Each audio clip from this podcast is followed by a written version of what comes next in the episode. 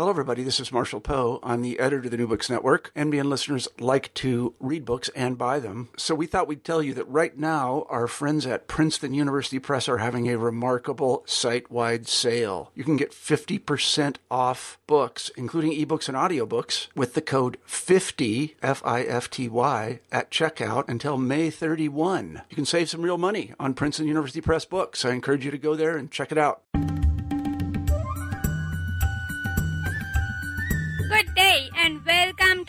Books in South Asian Studies, hosted by Tara Anjaria out of Mumbai, India. Today, however, we are going a wee bit northwards, past Surat and Vadodara up to Ahmedabad, the commercial capital and primate city of Gujarat state. And have we got an expert to guide us around the Manchester of the East? Howard Spodek has been visiting living and researching in Ahmedabad since 1964. For all you mathematically inclined guys out there, that's almost 50 years. The shock city of 20th century India is what Howard calls Ahmedabad, justifiably. At once a center of textile production, a base for both the Mahatma and the Sardar, and the site of the appalling religion linked violence that saw more than 2,000 Ahmedabadis, Hindu and Muslim, killed in 2002.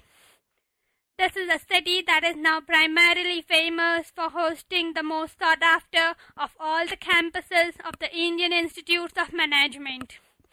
Perhaps it's time to reprise some of the rest of its history. Hello, Dara. Hello. Uh, good morning, and Good. uh, thanks very much for doing this interview for the New Books Network. My pleasure.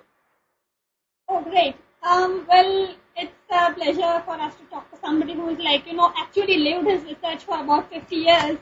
So, could you actually start off by telling us something about your career to date? Well, the the most important part, I suppose, for the people listening to this interview would be how I got to Ahmedabad. Um, I began being interested in India really when I was finishing high school here in the United States and did a wonderful program at college uh, focused on Asia and Asian studies. And by the time I got to graduate school, I was studying India and I received a fellowship to teach English in India. I didn't know where I would go. I didn't know where they would send me.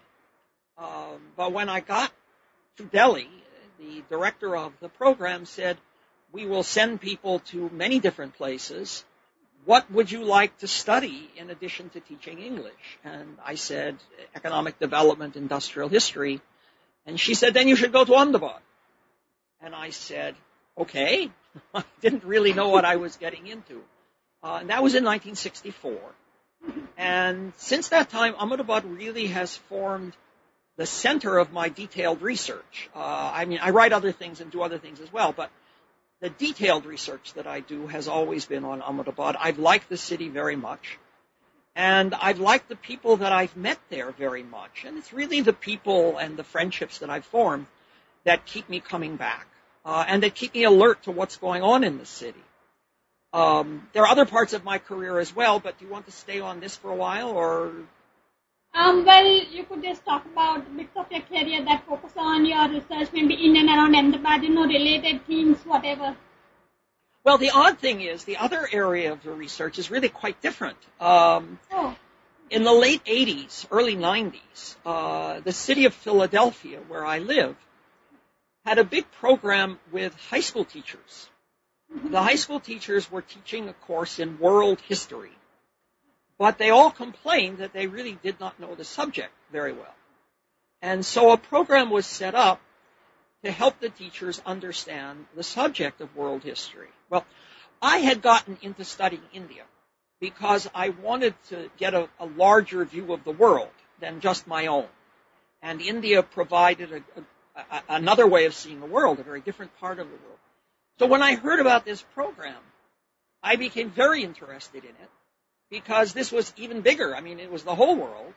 And it was working with teachers, which I liked a lot. I, I, I thought high school teachers were just wonderful. I, I thoroughly enjoyed working with them. And the more interested in the program I got, the more I became part of it.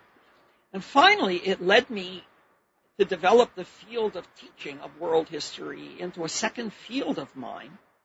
Um, and I wrote a textbook in world history at the college level. And so it, what's funny is that I've worked on one city and the world. and, and they're really two different parts. I'm now trying to do a little research. Maybe we can talk about it at the end that will a little bit bring these two areas together. But anyhow, my career has worked between these two areas, primarily Ahmedabad, primarily Indian history, modern Indian history. But I do have this other area in, in the world. Um, so going back to Ahmedabad, uh, you first visited the place in 1964. Yes. And um, you seem to have made a lot of uh, friendships and contacts out there. Could you tell us something about like the most mem- memorable professional relationships you've developed over the years? Well, they've changed over the years, and that's been interesting. On the first trip, the people that I met sort of automatically were the people in the college where I was teaching. I was teaching in HK Arts College in Ahmedabad. And I immediately met the other faculty members there um, and have kept in touch with several of them. Um, one of them, Jayant Joshi, uh, subsequently married the daughter of the principal, um, named Neela Joshi, and I keep in touch with him. He was he was uh, a literary scholar, and he has two children. One of whom is a, an author of films, is a, a film script author, Abhijat Joshi, who you may know. He wrote this, the film script for Three Idiots and for Oh, yes. Lage Raho Munna Bhai. So, and his his brother, Jayant's other son, and Neela's other son, uh, is a noted playwright in Ahmedabad, also uh, Saumya Joshi, and he has plays that I think have played in Bombay as well. So here, here there was a friendship that began with the older generation, continues on into the newer generation, into really interesting things that are that are going on. Another friend was Ilaben Pathak, who later founded an organization called Avaj, uh, a women's group working with women's rights and also with the uh, women's economic issues. Um, there were other people there as well whom I met. Uh, I met an artist. Um, uh, um, I, met lots of. I mean, it's uh, hard to remember all of them. But uh, Esther David was then an artist, and she's now a writer. She won the Sahitya Akademi Award this year for writing uh, in English, and uh, she also was someone I met at the very first first visit. So from the very beginning, I was meeting people who were personally friendly and helpful, uh, who were professionally interesting, and whom I've kept in touch with forever. And then on each subsequent visit, there have been other people. The ones that uh, there was also on the first visit, there was Dvij Tripathi, uh, who was at the Indian Institute of Management. The Management Institute was just beginning then. It was just being launched in 1961, 62. People were coming over from Harvard to work with it. Dvij had taken his PhD at Wisconsin, so he was very acquainted with American scholarship as well as Indian scholarship. He also has become sort of a lifelong friend. Um, then on subsequent visits, uh, I came to know quite well uh, Ilaben Bhatt, the head of SEWA, and through her and with her, I've come to explore SEWA. I've written uh, some short pieces on SEWA, very an, an immensely important organization in Ahmedabad and in India. And then on another visit, I met uh, Bimal Patel, the architect planner, who is now doing some immensely important work on the riverfront development project in Ahmedabad, uh, some work on slum development, uh, and a lot of work on the expansion of the city, the ring roads. So each trip has brought me in touch with other people. There was also on the very first trip, there was a family where I, I lived with the family, um, Burhanuddin Siddiqui and his family. And now their children, their grandchildren are going to medical school and studying medicine and uh, carrying on wonderful things. It was also an introduction to the Muslim community of Ahmedabad. So I, I've just been very fortunate in meeting some really wonderful people who have introduced the city to me. Uh, and, and each visit sort of brings new people. Yeah, and you know, one of the remarkable things about your book, for example, I think it really showcases, you know, the intellectual side of Ahmedabad and, you know, the social organizations, you know, the cultural space, and that's not something that's often emphasized in the press, you know, it's just seen as an industrial city, as a sort of de facto capital of Gujarat. So, I mean, um, Well, yes, I mean, I try. I, yes, well, yes, I tried to cover all of the aspects. Sure. Even with Gandhi, I mean, the uh, one of the in in all of the reading I've done about Gandhi, I have not read a great deal about his influence on Gujarati literature. Among the students of literature, it's there, of course, but among the people that study Gandhi's politics and his importance to the nationalist movement, there's not a lot that's been written about his impact on Gujarati letters. Uh, but my friends who study Gujarati literature and have introduced Gujarati literature to me, uh, or have introduced me, yes, introduced Gujarati literature to me, um, they point out that Gandhi ushered in a new age in in Indian literature, in Gujarati literature, the, the Gandhi Yug that replaced the Pandit Yug, that his autobiography in particular, and his general writings in Navjivan, really in, introduced into Gujarati literature a much simpler s- style of writing, a much, uh, a much more uh, down-to-earth style of writing, and a concern with much more day-to-day problems of common people that, of course, runs through his work generally. But these kinds of cultural issues, I think, were very important to his success in leading Gujarat politics. And you don't hear all that much. You know, the people who talk about Gandhi in literature talk about Gandhi in literature. The people who talk about him in politics talk about him in politics. But really, I think the two go together. No, and uh, you have a very interesting analysis about why Gandhi chose Ahmedabad, you know, as opposed to Mumbai or, you know, even Delhi as a base for himself. So do you think that... Yes, I uh, mean, he wanted to, he tells, Yeah, sure. well, he tells us that he basically wanted to come back to Gujarat. But there's a second element, and, and he saw the, the businessman as being important to him. But there's a second element to that that I think I talk about in the book, and I'm working on a little bit now more. Um, he also needed a place where he could be in contact with the rest of the world without being overwhelmed by the rest of the world. And I think that Ahmedabad was that place, that in Bombay, with all of the things going on in Mumbai, or in those days Bombay, uh, he may or may not have been able to make the same impact.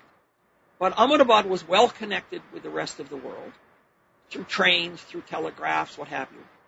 At the same time, it was small enough that he could have a really important impact on the city. And I think that's also part of the reason he came. I just found out recently, after the book was published, I didn't know this, but I just found out in the last couple of weeks from uh, somebody else who was writing on on Ahmedabad and Gujarat. I'm trying to think who it was. Um, oh, I, it was an article I was reviewing that when Gandhi proposed coming to Ahmedabad, the Shetiyas of the city said, "This is good. We will support you for one year, and we'll see how it works out." They did not say, "We will support you." Period. Full stop. Okay. They said for one year. And there were negotiations between Gandhi and the businessman as to who would pay for what. He said, you know, if you simply say you will support me, then I will put up, I'll take care of things myself. But if I'm only going to be here for one year and then we don't know, then you would have to put up more. He was quite the bunny. I mean, he was, he was a businessman. And the discussions are really quite interesting. And of course, everybody knows that in that first year, Gandhi invited an untouchable family, uh, uh, an Asprishta family, to live in the ashram, and the, most of the Shetiyas then refused to support him, with the exception of Ambalal Sarabhai. So how did he manage to convince them finally to sort of de-support him? I mean, how did he win them over Well. I guess the, you know Gandhi's attraction, and, and it is interesting to study him in Ahmedabad. Gandhi's attraction was very powerful um, because he fought for independence, because he spoke of Indian nationalism, because he spoke of Gujarati nationalism, because he was a very uh, astute psychologist in dealing with people. He knew really how to talk to people, and he instilled pride and fearlessness in people. And while they might not have liked his connections with untouchables, I think there were many more things that were operating to make him attractive. Also, uh, you know, I don't know whether I write this in the book or not. I, I, I just don't remember it's there enough. When I first went to the office of the president of the Mill Owners Association in Ahmedabad, I was kind of surprised that behind his desk was a big picture of Gandhi wearing khadi, wearing his dhoti, you know. And I thought, this is this is odd. Here is the head of the Mill Owners Association with a picture of Gandhi wearing only a khadi dhoti. This is what, this, what does this do for business, you know? But in fact, Gandhi was very helpful to Indian business because he he effectively had people boycott in British goods. So, yeah, And so while the- while the India- business. So like he would give a fillip to the local I. I, I, yes, because yeah. Yes, and and uh, and also he helped build the Textile Labor Association, the Majur Mahajan, and this was a union that by and large did not want to have strikes. So if you look at the industrial history of the 1920s and 30s and 40s, Mumbai, Bombay, had strikes and strikes and more strikes, and Ahmedabad did not. And I think the, the, the business people liked that as well. But they also, I mean, they liked his nationalism. They liked his Gujarati pride. They liked him as a person. They were very committed to him as a person. Yeah, you see, he managed to attract a lot of support. I mean, he actually effectively formed a second-run leadership in Gujarat. I mean, he had all these people Yes, in the and they were attracted to him. Yeah. Yes? Yeah, I mean, he had all these people Indulal Yeah, Yagnik by and the way- Yeah. Yes, Yagnik is the one person who is known least outside of Gujarat. And that was another part of my career, actually. I, unfortunately, I never met Indulal. Uh, I, I, he and I was in the city when he was there. He, he died in 1972. Uh, so I, I, there was, but I never met him. No one ever introduced us, and I didn't have the good sense to go and try to meet him. But when I read his autobiography in Gujarati, um, he just seemed to me an immensely important person. And I, I wrote to the Smithsonian Institution in the United States. They had a grant category for translating books. And I received from them a grant to translate Indulal's autobiography. It's an enormous piece of work. It's six volumes long in Gujarati. And I had the good fortune to, to rope into the project um, Devrat Pathak, Professor Devrat Pathak, uh, recently deceased, two, two or three years ago deceased, but Devrat Bai agreed to do a base translation of the entire six volumes.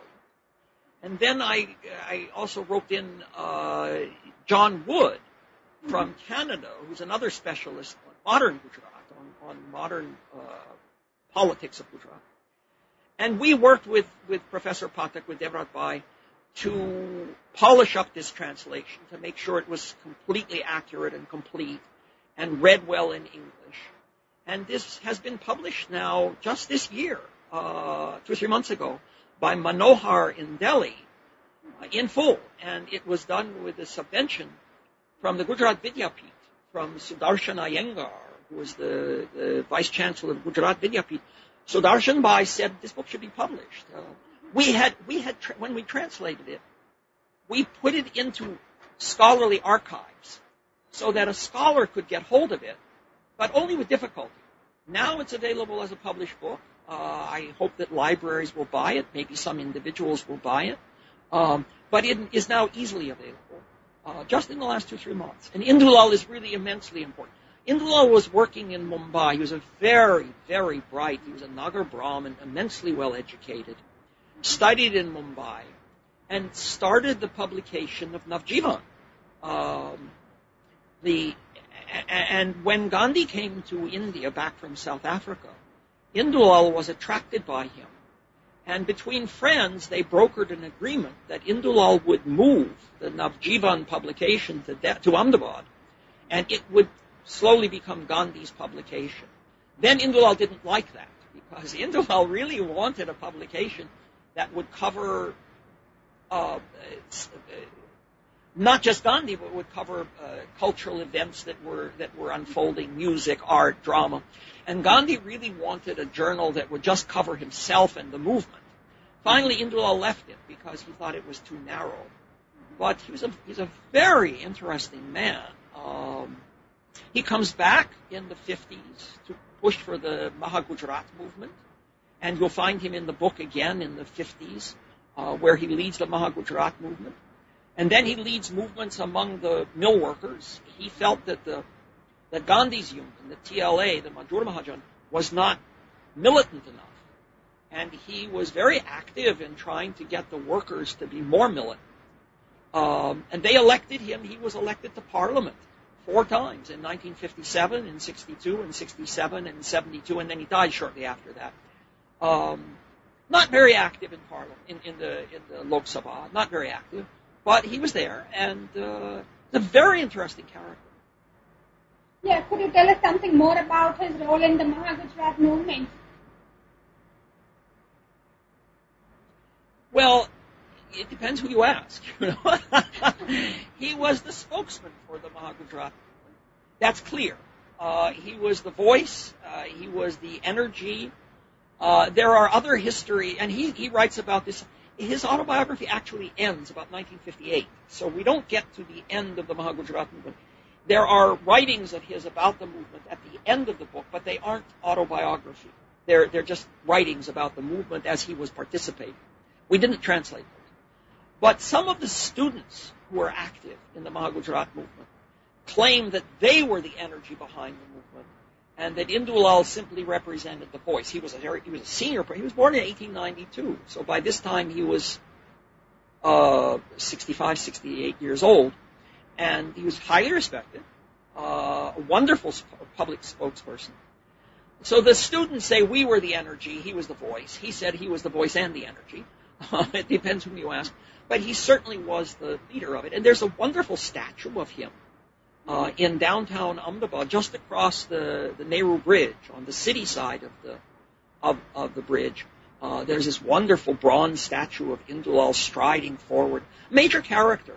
Um, I point out in the book that most of the most of the people I write about built institutions.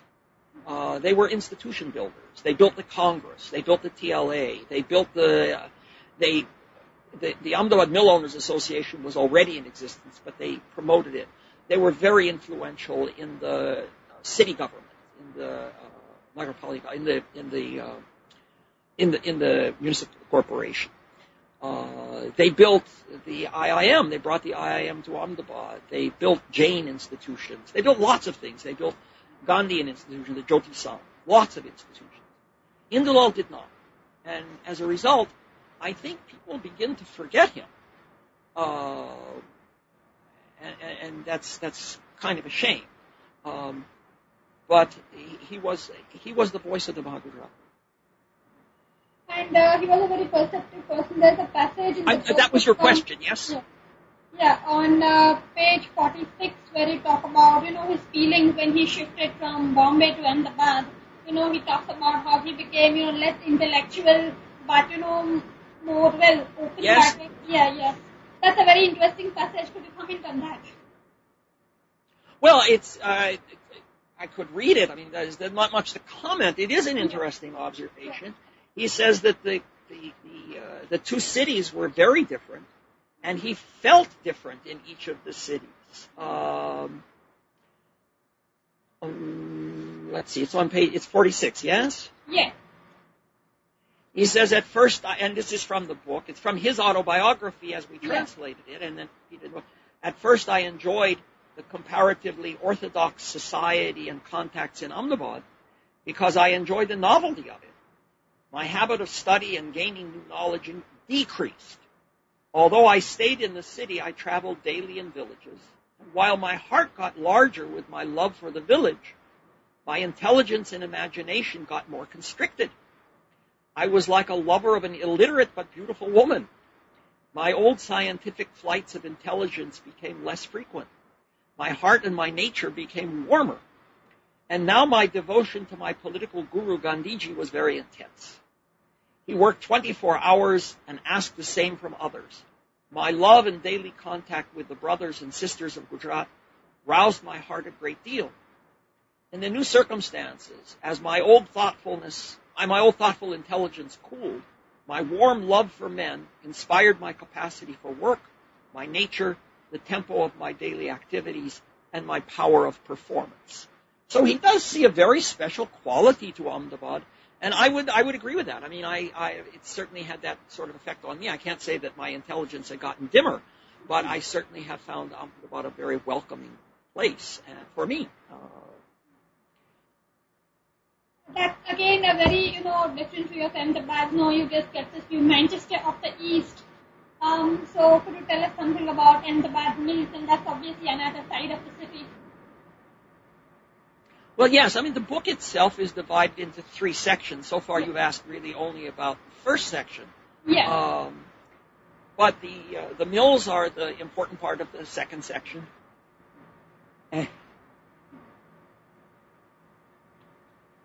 I was going. Yeah. So, maybe you'll uh, edit out the sneeze. the sneeze. Maybe you'll edit out. Anyhow, the, Oh, second that's section. fine. Yeah. The second section deals with the mills. Uh, they are what made Ahmedabad the wealthy place that it was, and they continue. They continue to grow through the 60s and, and up to the 70s, and by the 70s they begin to cut back. Um, and they're done in by the growth of power looms, not by competition from elsewhere.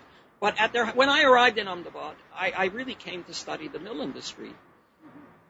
And I, I was told there were some 75 mills operating, more or less. Uh, and they employed about 150,000 people, more or less. And they were owned primarily by a few families. And it was interesting. People told me, oh, there are six or seven families that are most dominant. And then later they told me that really the two most, most dominant families were those of Kasturbhai Lalbhai and Ambalal Sarabhai. Uh, and Ambalal controlled the Calico Mill, which was the largest single mill. And uh, Kasturbhai controlled a whole series of, I think, seven, uh, surrounded by Arvind. I mean, Arvind Mill was the central one. Both by this time had already begun to diversify into chemicals and pharmaceuticals, uh, uh, Kasturbhai to Valsar and Ambalal to Bombay and Baroda and other places. Uh, so the textiles for them, for the city, textiles was still most important. But for them, they had begun to move on a little bit. But the mills were immensely important. They employed 150,000 people. I mean, it's enormous. And that's direct employment. Then you have to figure the number of people in the family. So those people who said it really is just a mill city were not mistaken. I mean, it's, uh, and then just at the time I was arriving, I think that the mill owners understood clearly uh, that they would have to diversify. They had made immense profits in World War II, and I talk about that a little bit. There were years, there were one or two years during World War II when they made more profits than the entire value of the mill. I mean, they ran day and night, and they uh, they made enormous profit, and they began to see that they wanted to add new cultural elements to their city beyond the, the basic Gujarati elements, which were always there, continued there. I mean, Kasturbhai built the Jain Institute of Indology in Ahmedabad. Uh, he took his Jain religious cultural issues very seriously. Um, but at the same time, they they built the Atira, the Textile Research Association.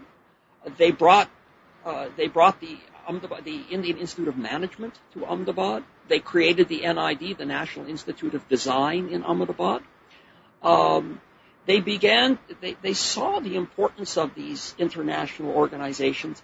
Most people credit that to three people, and two of them get chapters. Uh, uh, Indula, uh, I'm sorry, uh, Ambalal and uh, Kasturbhai get their space.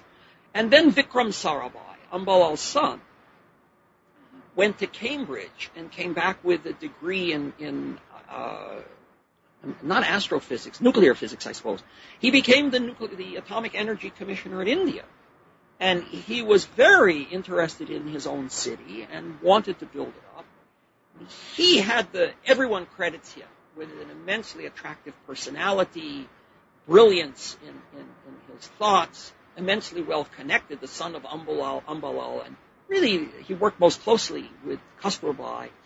And uh, together they brought the Management Institute to Ahmedabad. And then Vikram's wife uh, founded the Darpana Institute, uh, Mrinalini Sarabhai, founded the Darpana Dance Academy. Uh, this, his sister Gira Sarabhai, uh, Giraben Sarabhai founded the Calico Museum. So this was a time in the 60s when the city was committed to its industry, no question, but it was also expanding culture. It was also expanding across the river. Um, and I think that's actually where I begin the book and then discuss it again in the second part. The whole area of Ellisbridge on the west side of the river was developing. The, um, the Gujarat University was built in 1949, I think it was founded. Then it was building in the 50s and 60s. Uh, the Management Institute was over there. Atira was over there. The Physical Research Laboratory was over there. Later, ISRO, the Indian uh, Space Research Organization, was built there. I found it amusing because of the Space Research Organization. There is a whole area of Ahmedabad called Satellite. Um, there's a, it's a it's a it's an area in this in the western part of the city. The whole area is called Satellite because ISRO. Yeah, it's uh, there on the map. Yeah. Uh, so they were building lots and lots of institutions. The mills were the basis of it. I mean, the wealth of the mills were the basis. And then there was the industrial diversification.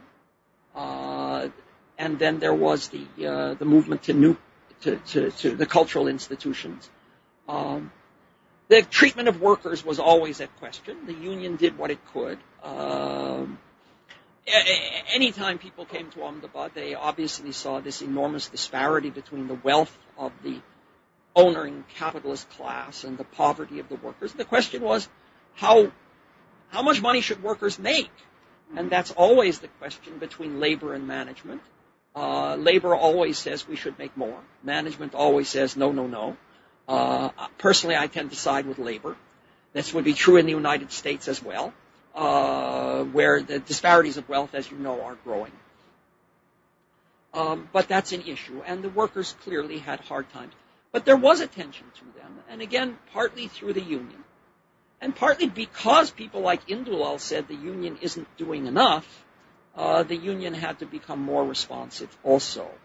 Um, there were institutions that they find in the book, the, the building of the of the zoo, the building of the uh, of the Bul- uh, Bulgar, the, the children's areas around Lake Kankaria, all these were building at the same time. Um, but the, the question of how the profit should be dispersed is always a question in any kind of capitalist in any society. So do you think that uh, because of you know Ahmedabad status as like the primate city of the Gujarat region, that actually helped it to well Gandhinagar is pretty much you know a twin city of the place. So do you think that actually helped them to yes. build a capital by? Well, that was an issue apparently. Uh, the the mill owners didn't. They there was a question of whether you should build a new city or not. There were some who said keep the whole thing in Ahmedabad, and there were others who said build a new city. Um, the decision was to build a new city. In the division of the, in the bifurcation of Bombay State, money was set aside to build a new capital because Bombay could no longer serve as the capital. Uh, they hired a new architect, an Indian architect, um, and uh, and did decide to build it. At first, people didn't move out there. It took a long time. The decision was made in 1960. I think the actual functioning seriously began in 1970. Um, there were those who didn't like the idea because it was hard to get to the lawmakers. It was hard to get to the to the to the state government, to the state representatives. At first, the representative didn't like it either because they lived in Ahmedabad for the most part and they found Ahmedabad more comfortable. As time has gone on, you're right, it's become a, a sort of a second suburban city. People who live in Gandhinagar seem to like it a lot. It's spacious, it's got a lot of greenery, uh, the weather it's got enough greenery that the climate is a little better than Ahmedabad's, uh, a little cooler. Uh, the schools are supposed to be pretty good. But the two have grown together. You can take a bus from one to the other in 45 minutes. And the, the road is lined up with all kinds of new institutions, educational. There's a Nirma institution. There's an Adani institution.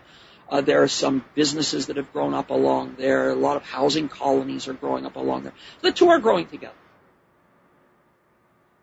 And uh, the, the other thing you mentioned about uh, the Reliance industry, Dhirubhai Ambani, what kind of like impact have they had in Ahmedabad? Because obviously for Gujarat and India as a whole, you know, they're the biggest industrialists around here. What's their contribution to Ahmedabad? Yes, Ambani is not important. Yeah, Ambani is not so important in Ahmedabad. He, he built the uh, Reliance uh, poly, polyester mill, Vimal. And at the time, it was important to his enterprises. It did give him a, a springboard. But now, he's so important in so many, or the family is so important in so many other things, petrochemicals and the like, that while Vimal served as the springboard, and I do mention that, that it served as the springboard, it now is a very small, small piece of his whole empire. They are coming back with institutes for education, again in that sector between Ahmedabad and uh, and Gandhinagar, uh, institutes for management and institutes for uh, infotech, for information technology. Um, but his big industries, his big major industries, are not there.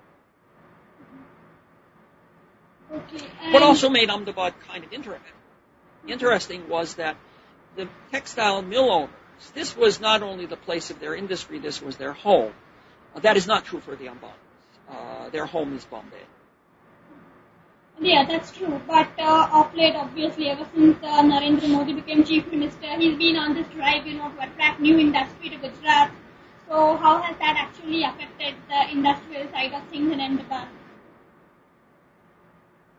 Well, industrialists are mostly very happy with him uh, because the industry has has been growing, and he is a spokesperson for industrialization uh, and very active in that field. Uh, so that most people see this, uh, people speak about his his administration as being very pro-business. Yeah. Um, many businessmen say, you know, we are Gujarati business people. As long as you leave us alone, we'll do very well.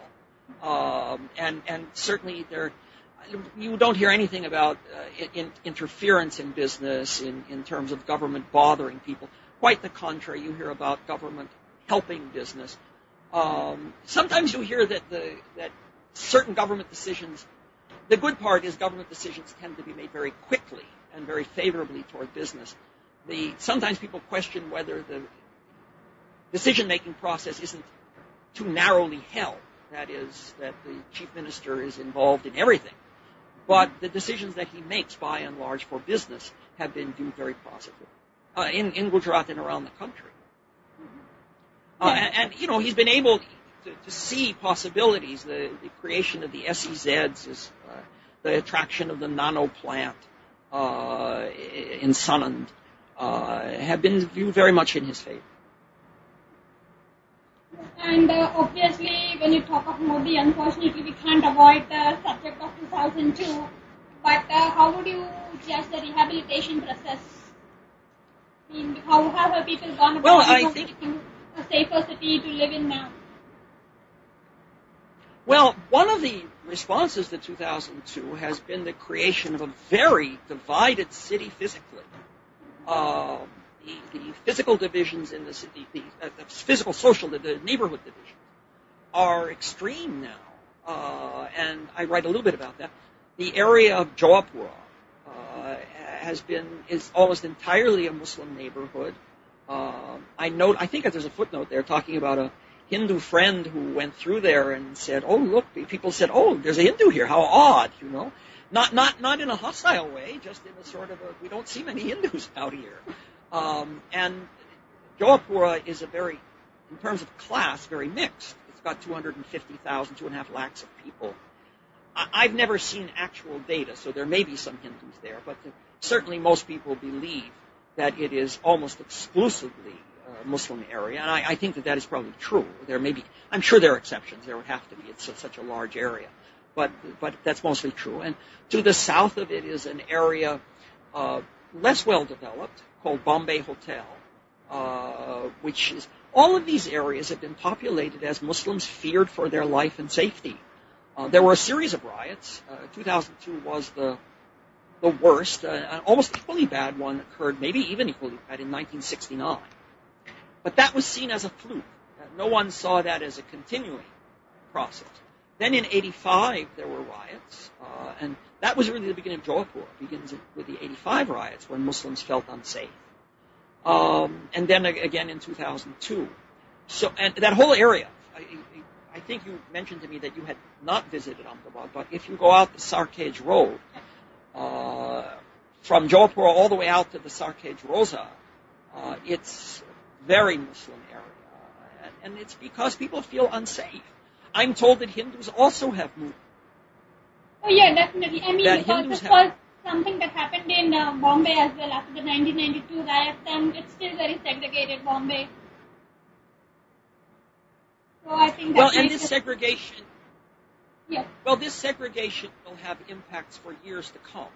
Um, because when people grow up out of contact with one another, they tend not, they don't know each other. They don't know each other as living human beings. And one of the, one of the reasons that personally I've always been attracted to Ahmedabad is that my own personal circle of friends has included people from a whole variety of communities.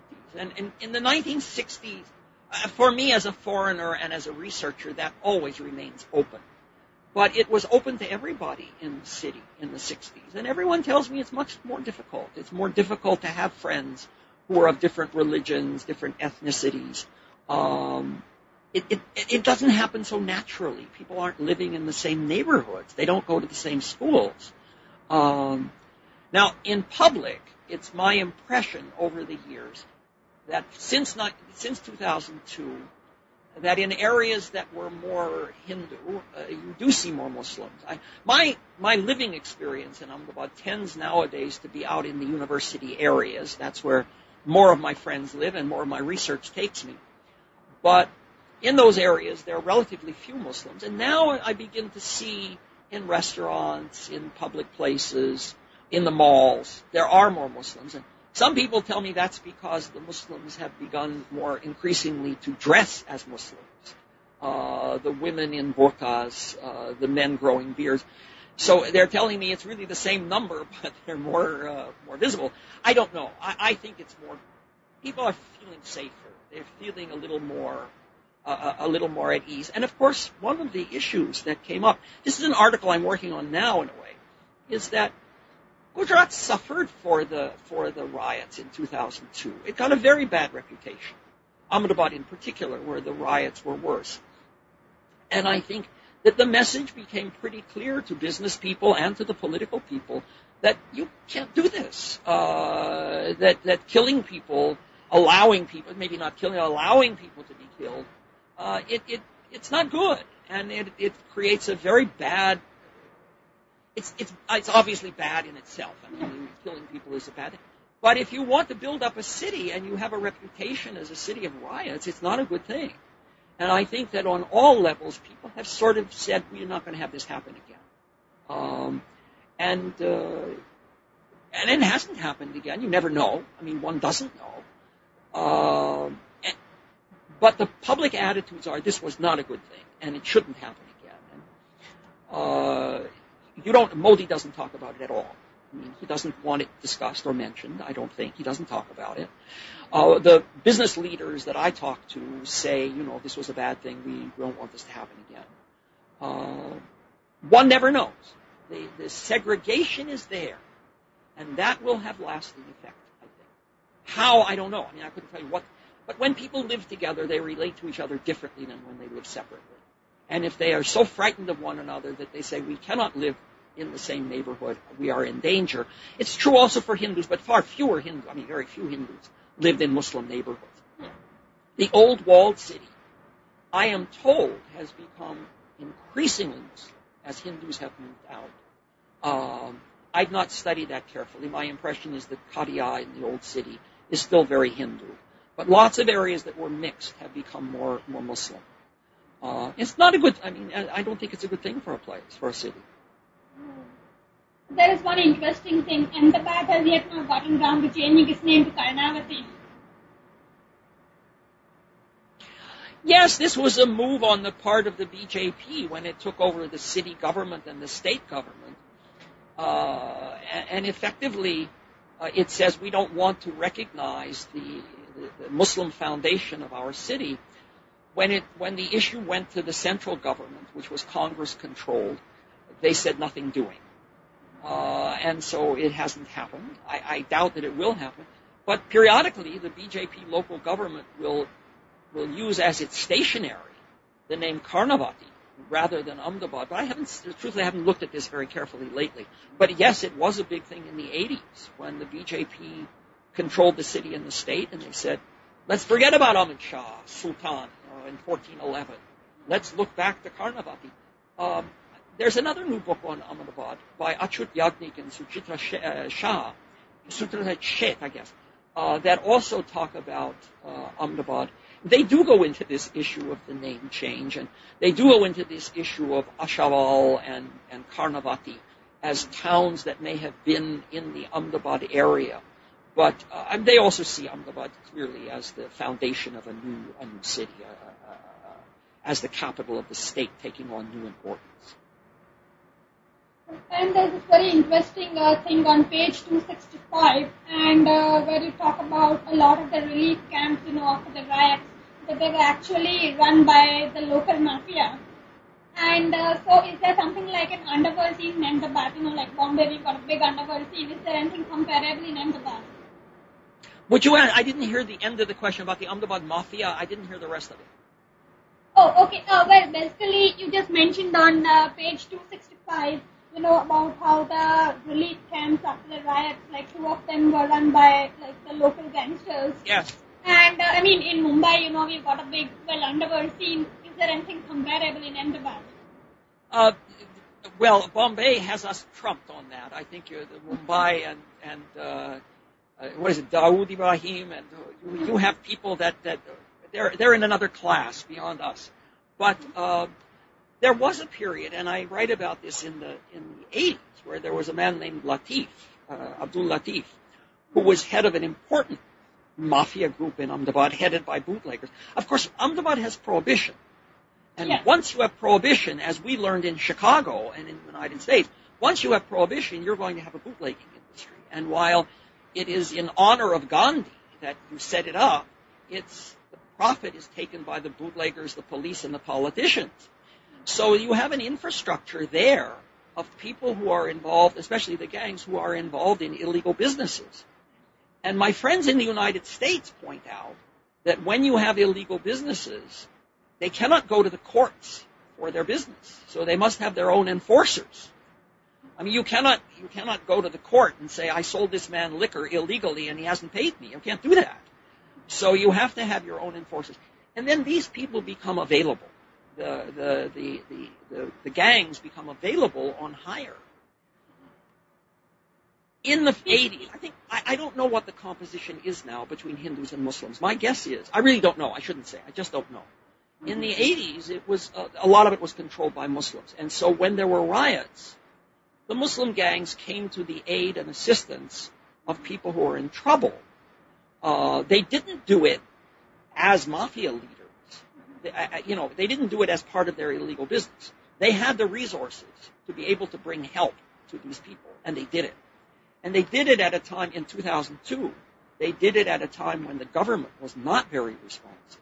Uh, the relief camps, from all that I've read, I wasn't there in 2002. My next visit was in 2004, I think. So I wasn't there at the time of the worst part of the riot. But from all that I've read, the government was not very helpful in setting up relief works. So it wasn't just the mafia, it was private groups, it was yeah. Muslim business people, it was SEWA, it was various NGOs, everybody who could help. Yeah, so they have to have some kind of parallel administrative structure, you know, look after themselves. Yes. And uh, speaking of prohibition, uh, there's a really interesting uh, article in the paper a few weeks ago. Apparently, vodka tomatoes are very popular in Ahmedabad these days. Um, actually, the bootleggers, they inject vodka into tomatoes after replacing tomato juice, and these are then sold, you know, like ordinary tomatoes. And uh, this apparently foxes the government. I, I didn't. I, I I'm not aware. But it's you know, there been again. I have a I have a good friend here in Philadelphia who studies crime in America, and he says that illegal crime is uh, illegal crime is just another business, Yeah. but it's a special business because it's illegal, but it's a business, and the people act as business people, but they also have to do payoffs. uh, like academia, which is also another line of business. But I'm afraid we've taken up a lot of your time today. And uh, could you just tell us something about your future research, your ongoing research? Well, yeah, I'm coming back to Ahmedabad in September. I have a grant from the American Institute of Indian Studies. What's happened as I finished this book and as I was working on it, I found that many of my friends in Ahmedabad are city planners in one fashion or another. And they are, they are really quite close personal friends as well as colleagues in research and the like. And I've had many discussions with them about the way in which city planning is going on. Uh, and they come to it from a wide variety of perspectives. There are people that are concerned with the riverfront development project. There are people that are concerned with historic preservation. Ahmedabad has just applied for UNESCO recognition as a historic city. There are people concerned with, with historic preservation. There are people concerned with the new transport lines, the BRTS, the, the bus rapid transit system. There are several different approaches to slum development, people working in the slums. And I've had fascinating conversations with these people. Some of the conversations are recorded, most are not. What I want to do when I come in September, I'll be there for most of the year, is to record some of these conversations and produce some kind of report, perhaps a book, on the status of city planning in the city that will bring the book into questions of the present and the future. Um, it will be kind of the next the next look at the city. Uh, I'm looking forward to it very much because I really like the people so much and I like the city so much that it enables me to to look at both. And they're they're not all in agreement. I mean, many of them have very differing opinions from one another. Uh, so it will be also a question in values of what are their values as they see the city and what are my values. Um, you know, we were talking earlier about the mill workers and the mill owners. The question of how profits should be divided is a question of values, and so is the question of how a city should be organized. So I am looking forward to it. Um, yes, forward. I think we are all looking forward to it because this is, I think, it's not very studied. Very often the focus just tends to be on Bombay, you know, Western India. But uh, it's been really insightful, you know, having this discussion with you, and I'm sure our listeners are going to feel the same. So thank you very much for doing this interview with us. Thank you. It's been a pleasure. And uh, Bombay is just uh, overnight by train, an hour by plane. Plenty of time to go up and visit on the Ahmedabad. Sure, definitely. Um, thanks again. Goodbye. Thank you. So, Fox, that was sure a privilege. A peek into the people, institutions, and forces that have contributed to the formation of this often unregarded metropolis. Gujarat's commercial capital has been the stomping ground of some of modern India's most influential politicians, and Howard's book is a timely reminder of Ahmedabad's pan Indian linkages. I hope you enjoyed the podcast. Goodbye.